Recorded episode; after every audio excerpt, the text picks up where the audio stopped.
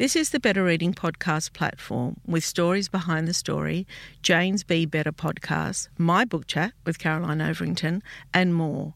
Looking for a particular podcast? Remember, you can always skip to it.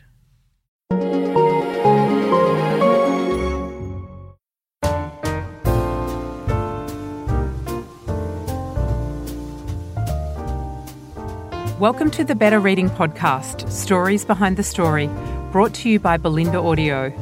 Listen to Bolinda audiobooks anywhere, everywhere.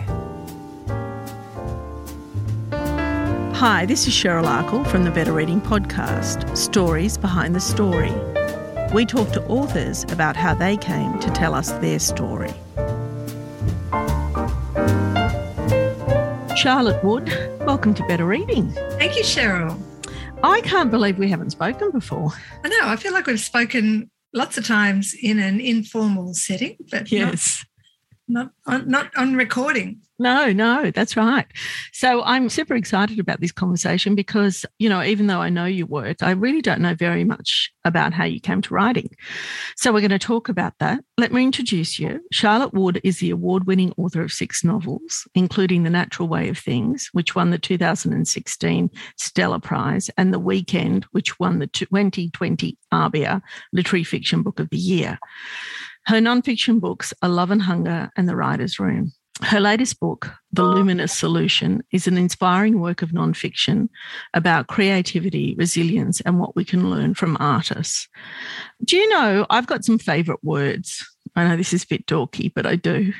And luminous is one of them. Oh, really? I write lists of words that I love. It is a beautiful word, I think. So, the luminous solution comes from uh, an American writer called Janet Burroway, and she, I, I used it for the title because I love the quote so much.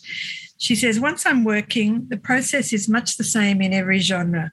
The effort to get myself to the computer, a period of grumpy struggle, despair, the luminous solution that appears in bed or bath, joyful work, repeat, repeat, repeat. Yeah. I love that because it really pretty much encapsulates the process for me the way it always has been. because I, I'm always sitting on the other side, which I enjoy. I, I'm actually always sitting on the other side of art, actually, because, you know, I mean, reading's one of my great passion and writing and storytelling, but also painting. I, I'm a real admirer of painting and photography, and I have a collection of those. So I feel as though I'm the beneficiary. I never have to do the hard work, but I get to enjoy it. I'm a big fan of, of visual arts as well, and especially paintings. And my husband, who you know, has an art transport business called Art Van Go. And we have over the years, sort of through his business, um, just through his meeting artists, started collected quite a lot of paintings. So actually, in the Luminous Solution, there's quite a lot about visual art and painting. And I feel the same way. It always looks so effortless. I think, oh, they just stand there and do it. How incredible! Mhm. Uh, but I know it's not like that. No, I know. Yeah, absolutely. But I like being a be- beneficiary of artists. I really do. Um, and it's kind of this book is about that, isn't it? It's talking about the process. Do you know when I was younger, I always thought that what is the value of art when all these terrible things are happening around us? Do you get asked that a lot? Um, yeah, it's interesting.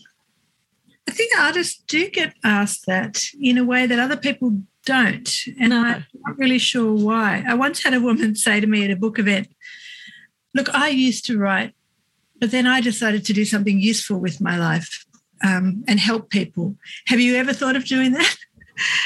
And I sort of was very taken aback that someone would come to a book event and basically tell you that your life was useless.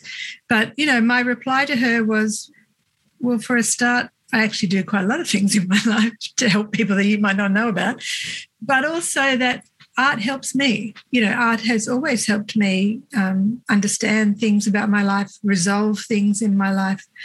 Um, but I'm also kind of interested that I don't think people go up to um, bar staff and say, why don't you do something useful with your life? Or they don't go to garden centres and say, why don't you do something useful with your life? I, I'm really surprised at that comment for somebody going to a book event because for me, f- fiction and nonfiction has been such solace for me in COVID and has taught me so much about resilience and has helped me so much that it's astounding that you don't think that writers add value. Yeah, wow, that's extraordinary yeah. comment, isn't it?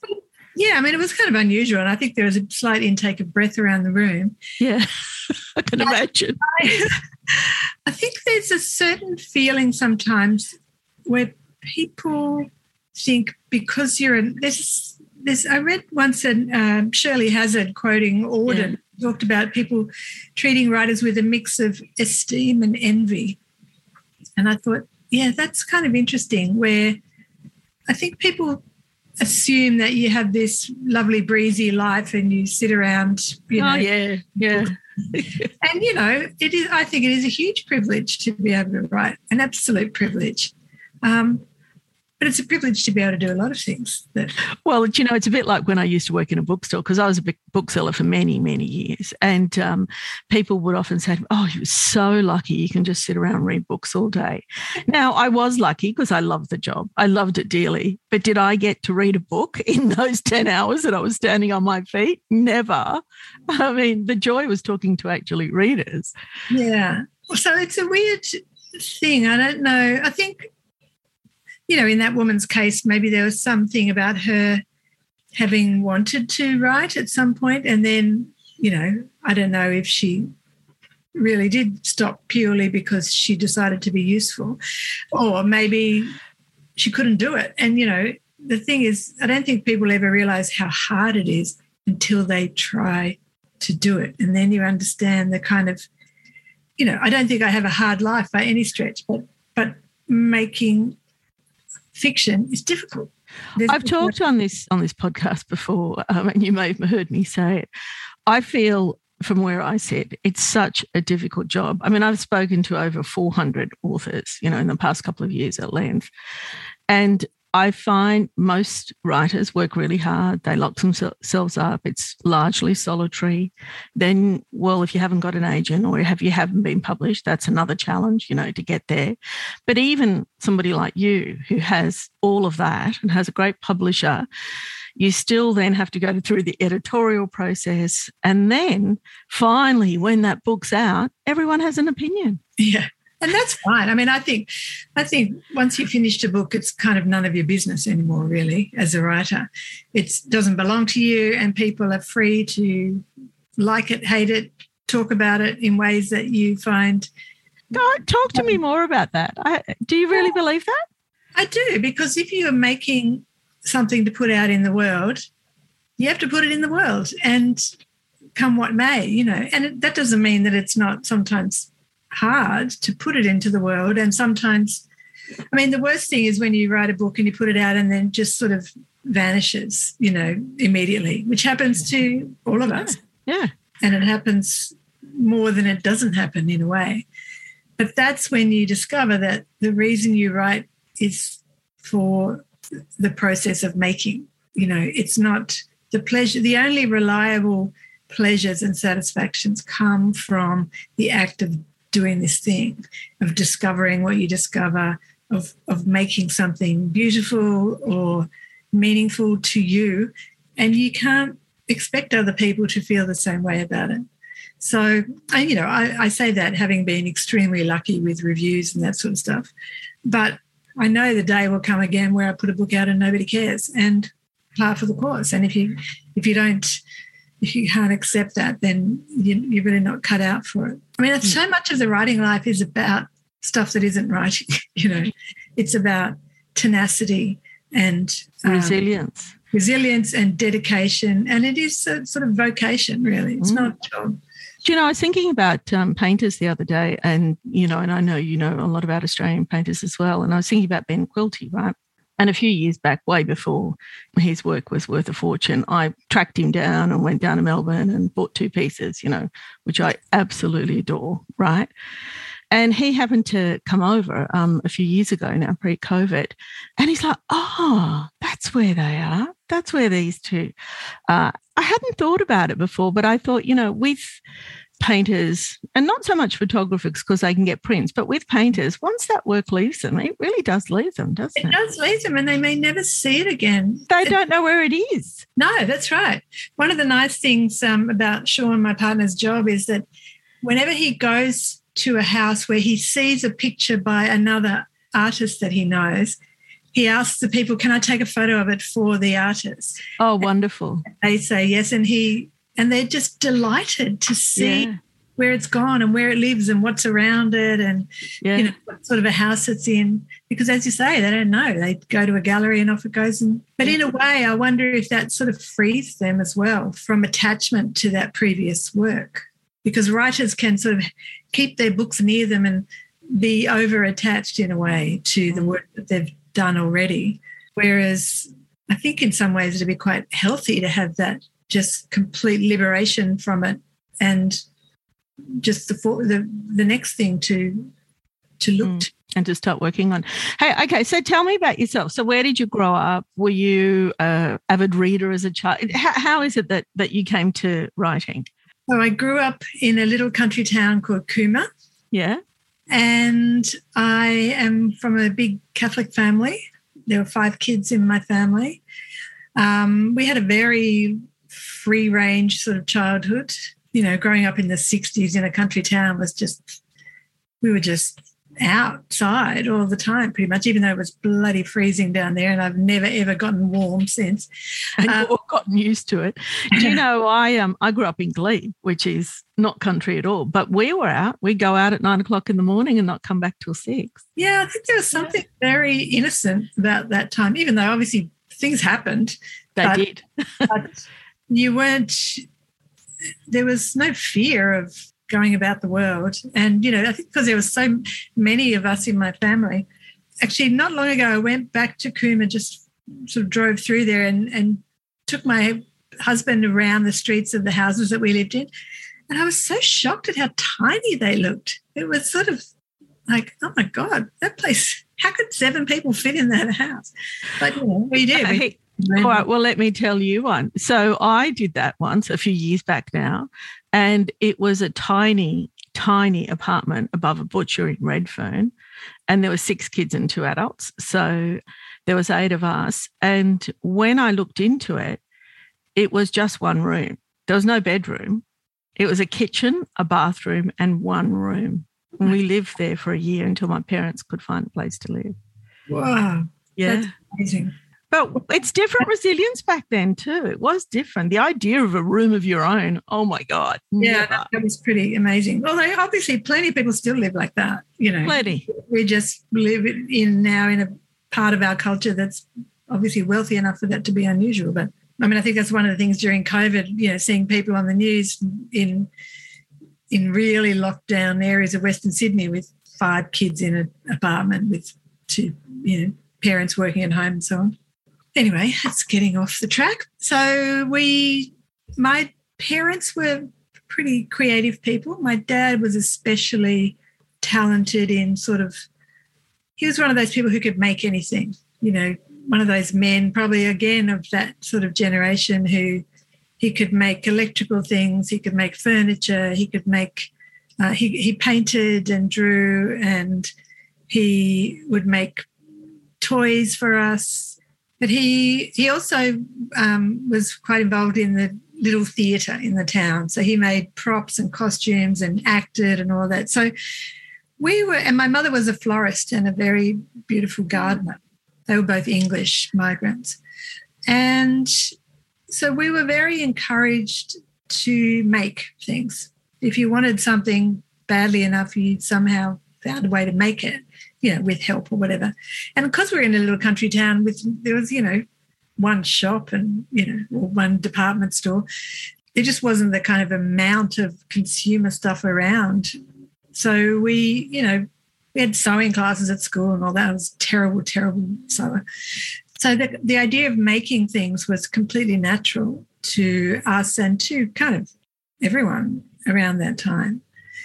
And I really loved English at school. I was, you know, one of those little swotty, top of the class English students.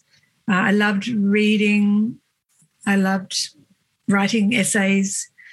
but I never thought about writing fiction ever. Did you think about being a writer? No, No. no. I th- what I did do was go and work on the local paper when I left school. All right. because I was good at English, you know, when I did work experience, that was sort of go there and do that. And so I then I did a cadetship on the local paper, you know, writing little articles about new sheep shearing shed or a, um, something to do with the ski industry or whatever. So I worked there for a couple of years and I didn't start writing writing until I went to university as a mature age student. My dad died when I was 19 Oh, I'm sorry. Yeah. thank you, of cancer. And so that was a giant shock, Mm, you know, one of those catastrophic shocks mm. for our family. And just after he died, I started university in Sydney. And then I went home after six months. I couldn't really cope. And when I look back, I think I was just in terrible grief. But at the time, I just thought, oh, it's too big and too scary. You know, I went to the University of New South Wales, which was huge, you know, coming from my tiny little country town. And I, I lived out of the uni with some friends of my sisters who had already been living in Sydney. But I just went back home because I just felt overwhelmed. So I went back home for a couple of years and then I went off to Bathurst University uh, at Charles Sturt, which it was the first year that it was called Charles Sturt. It was Mitchell College before that.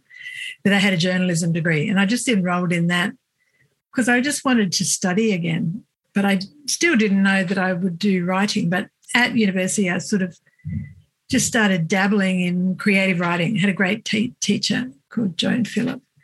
And then I just sort of was a bit of a dilettante for a while, writing little bits and scraps, and, but I really enjoyed it. And then I moved, finished uni, moved to Sydney, and then my mum got sick and she died when I was 29. Right. And that was a kind of turning Wow. point for me as a writer because I suddenly, I'm sure you've had the experience, everybody's had this when something, when some large crisis happens, life separates very clearly into things that matter and things that don't matter to you. And after mum died, I knew suddenly that writing mattered to me and I wanted to pursue it wholeheartedly, not in a kind of half-assed, lazy sort of fashion that I had done before. And I also think, looking back now, that writing was a place to take this this grief. Not that I wrote about it specifically, but it was sort of the intensity of emotion I could put into into writing where I couldn't really take it anywhere else in my life. And as I say, it's kind of hard to explain because I wasn't writing about, oh, my mother died and my father died. No. but but I think there was a lot of sort of opaque grief infusing stuff that I, I wrote. And I remember coming across a, um, an interview with um, Edna O'Brien, and she said, People become writers because they have an intensity of feeling that normal life cannot accommodate.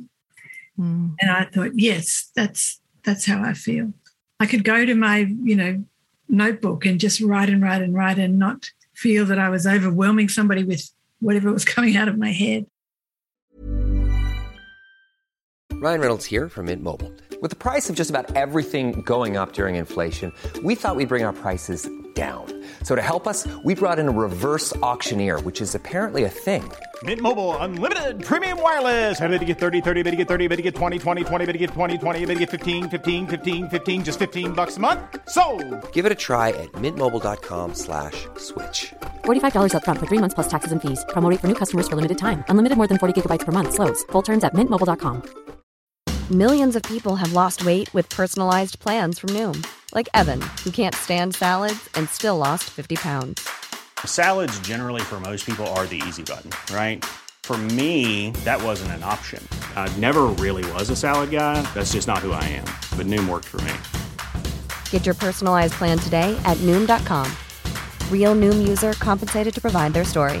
In four weeks, the typical Noom user can expect to lose one to two pounds per week. Individual results may vary.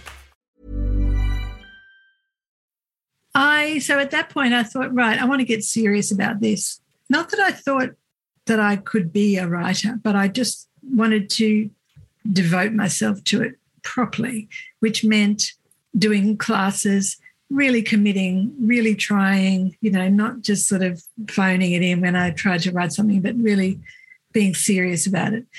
And my ambition at that time was to finish something. It could be a story. Before I'd written some little vignettes and fragments that weren't even really stories. I had a couple of things published in very tiny, you know, anthologies or whatever.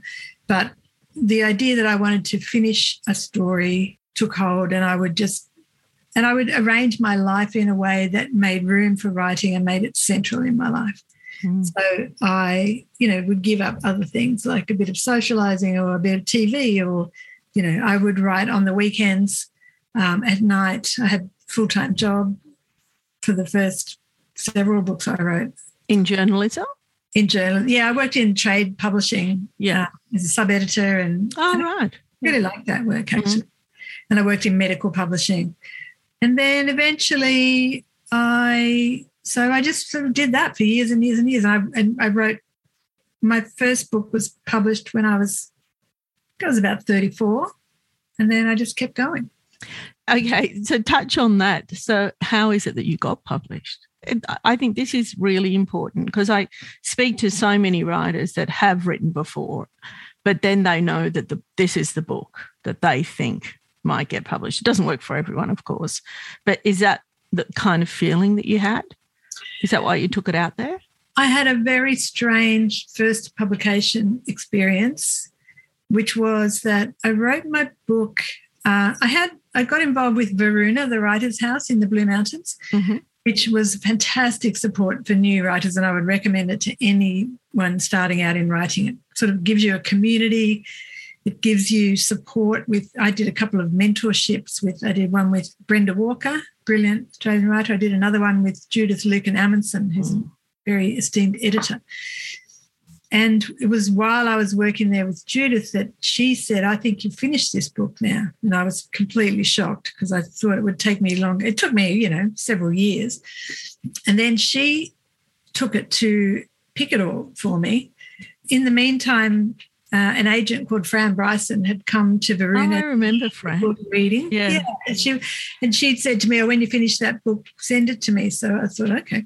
So, but I, so it was this very strange thing where within two weeks of finishing the book, I had an agent and a publisher, um, and you know, a reasonable publishing deal, and I was really couldn't believe it because it seemed so easy. And I'd been, you know, prepared for years of struggle getting published and probably getting rejected and all of that. I just want to go back and just, this is very interesting to me that you didn't know the book was finished until somebody told you. Yeah. I think that's quite hard, especially in the beginning, because, you know, I'd never written a book before. So, yeah. I mean, I'd, I'd finished drafts of it, you know, several times, but I was like, oh, well, obviously there's more work to do because there's always more work to do, you know, yeah. like that. I guess, you know, at that point, what was great was having an experienced editor say, no, take that ending off and it's done. And I was just sort of staggered. Uh, it was a tiny little book. It's a very strange book called Pieces of a Girl, which would never be published now. And yeah, so that was the publishing experience. And it, it, it um, you know, it, it pretty much sank like a stone. It was well reviewed sold a few copies and then got pulped at the rite of passage for many writers. Let me tell you this once I was working in a bookstore in London, and I think I was too young to understand the value in this, but we used to, it was called Dillon's, a really big store, it's like a department store. And I worked in the kids department, but next to me was like the sale and the seconds books and the the books just before they got popped, right? And you know, the clearances. And one author came in once, I, I don't remember who it was, and tried to steal his pile of books because oh, he was so offended. Now, at the time, that didn't mean all that much to me. I just thought, oh, well, he's crazy. But now when I look back at it, I really do empathize with that person. Like, yeah, wow. Because when they were going to pulp them, you were allowed to buy them. They wouldn't give you any. Yeah. like, you don't want them. Why can't I have them? yeah. God. And then, you know, you don't really want them either because nobody no. else. that was, yeah. And that was fine. And then the, the big shock that I did get was when I wrote my second book, and that publisher rejected it. So I sort of had the the usual first publication experience, but on my second book, which I now know is extremely common, really. Yeah. Um, but that was incredibly fortuitous because it led me then to my beloved Jane Palfreyman, Mm. Uh, who you know very well, Yeah. who is at Allen and Unwin now. Back then, she was about- Hardest working publisher I know. and biggest hearted Yes. as well. This amazing publisher. Yeah. Um, and Jane loved that book and published it, and that was called The Submerged Cathedral, and it got shortlisted for the Miles Franklin, and you know, still didn't sell very many, but it was, I was sort of on my way then, and Jane stuck with me ever since, which is a huge gift for me. Do you feel that you know the transition from you know doing other jobs while you're writing and and getting yourself to a place where you write full time, which I gather is where you are. Is that a momentous thing? Is that because one book takes off, or is it because? And I guess a lot, a lot of it can be financial as well, because you know we all know that artists don't get paid well enough, and neither do writers. But was that a moment for you when you thought, okay, well, this is going to be my career? I thought it would be my my vocation, sort of almost straight away, but I thought I would always have to do other work to earn money because Mm. just the state for almost all writers in Australia, um, literary writers. So it was a kind of creeping thing for me to. So I, you know, I worked full time, and then I went part time, Mhm. and I basically my income just went down and down and down for many years as as I gave more space to writing because I didn't earn from my books, you know, at all really. And then I just felt like I just want to give this everything, and I did a PhD in 2013. I think I started that. And that was a huge gift because it gave me a stipend to live on, which Mm. is like you know twenty-five thousand dollars a year. It's not you can't live on it, but but it meant that I could do a bit of freelancing, a bit of teaching, but still get the bulk of my income from from that. But also obviously it's supported by my partner a lot of the time, and that's what happens with partners of writers are kind of um, unsung heroes of the literary world, really. So we and we didn't have much money. We were broke all the time, but you know that's all right. Mm. So then I did that for a while, and then the natural way of things took off, and that's when I could. And it sold internationally, which was really the only way that I could start to make a living as a writer. Even though I did very well here, but and I, you know, I've had um, paid residencies, writer in residencies, and so on. But that's still writing full time. So that, um, but it was really the natural way of things that allowed me to kind of trust the feeling that this might be doable full time now. But you know, I, I will never really trust it because I just know what the state of writing is in Australia. I know what I used to, you know, work for a time for the Australia Council Mm. where I saw all the figures about how much writers don't earn. And I think they, that there was a recent um, article that I read that it was like fifteen thousand. It averages fifteen thousand dollars a year. yeah, Did it's I- around was that right? But Yeah. That's that's for all book writers. That includes textbook writers and cookbook writers and Oh, you know, right. Okay. Yeah. literary writers, like the kind of fiction that I write. The average income, I think it was in 2015, was four thousand dollars a year. So this is income from books. Yeah. I think a lot of people don't know that when you buy a book for $30, the writer gets $3. Yeah. You get 10% of the cover price. So, you know, the rest goes to production and a bit to the publisher, not a lot, and a bit to the bookseller. And Yeah. Oh, it is an industry that you don't get rich in, that's for sure. I've always said that. I mean, even in terms of my business, it's you either love it or you need, if you need money, more money, then you've got to go and do something else. yeah, and so writers, you know, routinely teach or they have other jobs as doing writing, Mm, you know, corporate people, or they, you know, everyone has a job. mm, uh, pretty much. And I feel that I have been incredibly lucky the last five years or so not to have a job. But I also expect that at some point I will need to go and teach again or something. I don't know. So tell me about the luminous solution and how that came about. Would you say that it came about because of the reflection that we did during COVID? It partly did. I hmm. wrote a piece for a newspaper. I was asked to write something about the inner life, quote unquote. And I, it was sort of one of those fortuitous commissions because it forced me to think about something I had never really, you know, thought about consciously before, which is what is the inner life? What does it mm. mean? And does it matter if we don't have one? And what if we do want a, a, rich inner life, what are the things that sustain it and what are the things that threaten it? So I wrote this piece, which is called Fertile Ground, which is now the first chapter of the book.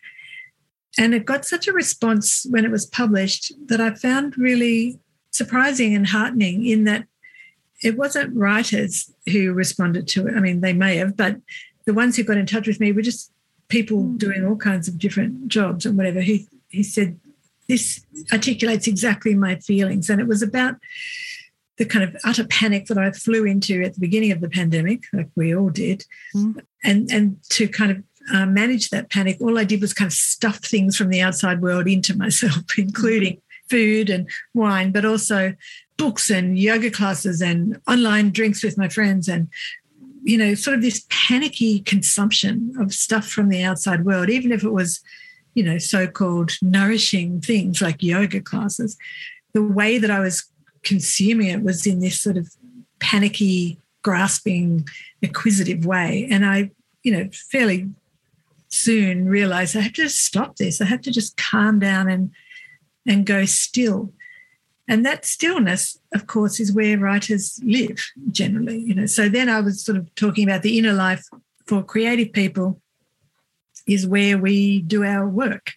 So then it was about creativity as well as the inner life.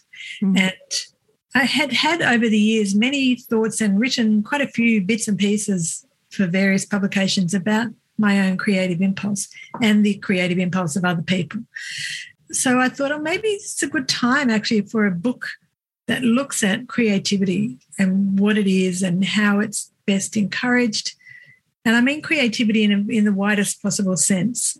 In because, you know, Charlotte, it really spoke to me, and I'm not an artist. Oh, good. Thank you. That's, I really wanted it to speak to people who weren't yeah. professional artists. Yeah. You know, I say somewhere in the book that I think the the joys and the satisfactions that come from making something, anything, mm-hmm. really profound. And I feel like they're a human right, you know, that we should, they're very deep and rich and they're not about consumption. They're about getting something from inside you and, and making it on the outside of you, mm-hmm. uh, making it, bringing it into, into being. There's something really powerful about that. So, you know, then I was looking at stuff that I'd done in my um, in my PhD, which was looking at the cognitive processes of creativity and sort of articulating what what they might be. And so I've got there's a chapter um, which is a grumpy struggle, despair, and the luminous solution chapter, and it's the subtitle is nine kinds of creative thinking. So there were nine different processes that I sort of went into, but also there are chapters in there talking to other artists and painters, and um, mm. I learned a lot from from speaking with actors and you know all kinds of different um, creative um, pursuits. Mm. I, I, found COVID tough, just like everybody else, but I found lockdown particularly tough because I live by myself and I really struggled with it. I really had to find a different way of being, and that's hard. Yes. And I think hmm. we're I don't live alone, and I found lockdown incredibly tough. And I was really concerned for my friends who do live alone because mm. I couldn't see them or help them or mm. you know mm. do anything because they're outside my you know. Mm. But I think what we had to learn to do was go inward, mm. and a very scary place for a lot of us. Mm. Very confronting to go into a quiet place. Yeah, I, I didn't realize how noisy my life was until COVID hit. Yeah. I think the luminous solution, probably at its heart, is about going into that quiet space mm. and realizing that. I think I said in the fertile ground chapter that realizing that stillness is not a void, it's a well, and it will fill with good things if you let it, if you don't sort of madly stuff things into it. but it's hard. It's a kind of discipline. Mm. I think we'll end on that note. That's wonderful. Thank you, Charlotte Woods, so much. I knew I would enjoy our chat. Thank you, Cheryl. That was really lovely. We could go on for hours. Thanks for having me. We could have. Thanks. If you'd like more information about Better Reading, follow us on Facebook or visit betterreading.com.au. This podcast is proudly sponsored by Bolinda Audio. Bolinda audiobooks are available on CD and MP3 from online booksellers and bookshops everywhere, or you can download from Audible, Google Play, or the iBook Store.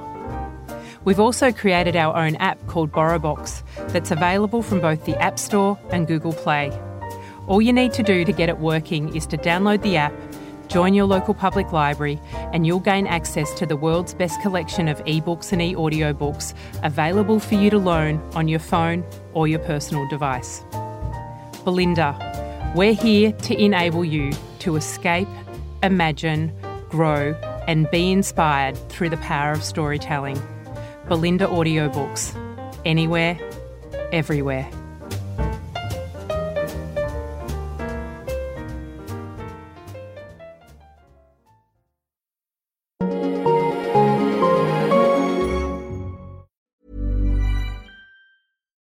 Deserves the best, and there's no better place to shop for Mother's Day than Whole Foods Market. They're your destination for unbeatable savings, from premium gifts to show-stopping flowers and irresistible desserts. Start by saving 33% with Prime on all body care and candles. Then get a 15-stem bunch of tulips for just $9.99 each with Prime. Round out Mom's menu with festive rosé, irresistible berry chantilly cake, and more special treats. Come celebrate Mother's Day at Whole Foods Market. It's Danny Pellegrino from Everything Iconic. Ready to upgrade your style game without blowing your budget? Check out Quince. They've got all the good stuff shirts and polos, activewear, and fine leather goods, all at 50 to 80% less than other high end brands. And the best part? They're all about safe, ethical, and responsible manufacturing. Get that luxury vibe without the luxury price tag. Hit up quince.com slash upgrade for free shipping and 365 day returns on your next order. That's quince.com slash upgrade. Hi, I'm Daniel, founder of Pretty Litter. Cats and cat owners deserve better than any old fashioned litter. That's why I teamed up with scientists and veterinarians to create Pretty Litter. Its innovative crystal formula has superior odor control and weighs up to 80% less than clay litter. Pretty Litter even monitors health by changing colors to help detect early signs of potential illness. It's the world's smartest kitty litter. Go to prettylitter.com and use code ACAST for 20% off your first order and a free cat toy. Terms and conditions apply. See site for details. If you enjoyed this podcast, leave us a review and check out the other podcasts on the Better Reading Network.